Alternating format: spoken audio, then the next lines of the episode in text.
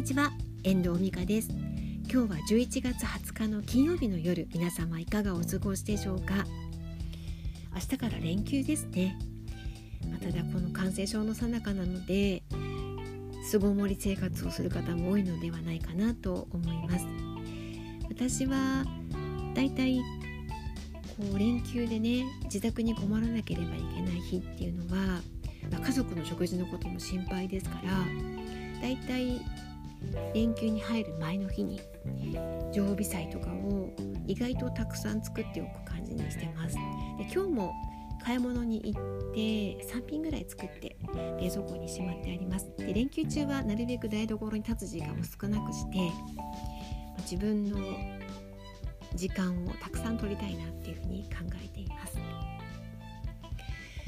で今日の私のピークはどこにあったのかっていう話をしていきますね。私メルマガを発行してるんですね。メールマガジン。で遠藤美香の玉のメルマガっていう題名なんですけどその通りたまにしか発行しないメルマガでだいたい月に1回ぐらいしか出してないんですけど、まあ、今日はそのメルマガを発行しましてで、ね、そのメルマガに対して、えー、返信が来たんですよね。とっても嬉しかったです。なんか自分がこう発信したものに対して反応があるっていうのはすごく嬉しいですよね、まあ、SNS の反応にしてもそうだし今日も Facebook の投稿にも返信っていうか反応があって嬉しかったですしあとそうだな。今日は Twitter にもそのメルマガの感想みたいなのが感想っていうかコメントみたいなのが Twitter についたりとかしてね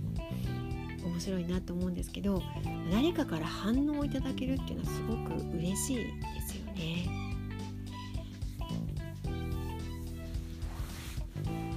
でなんかやっぱ気になる人とか自分があ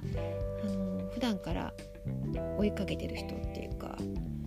チェックしてる人については、まあ、気になることがあったりとか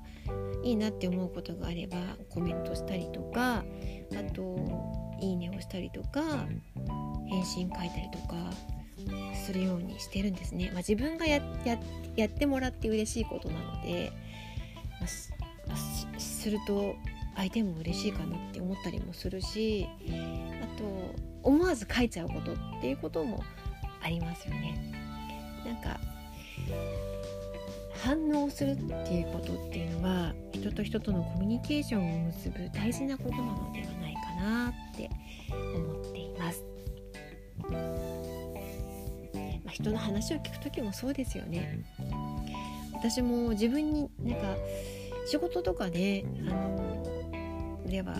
なんかこう真剣に話を聞きますけど、まあ、なんか日常的な何気ない会話の中で自分の世界に入ってる時に話しかけられるとあんまり聞いてなかったりすることもあるみたいでちゃんと聞いてるのって言われることがあります、そんなことも気をつけなきゃいけないですよね、まあ、今日はあのメルマガに返信が来たことが嬉しかったっていう話をお伝えしてみました。反応すること反応してもらうことっていうのはすごく嬉しいっていう話ですね。では今日はこの辺りで終わりたいと思います。最後までお聴きいただきましてありがとうございました。また聞いてくださいね。ではまた。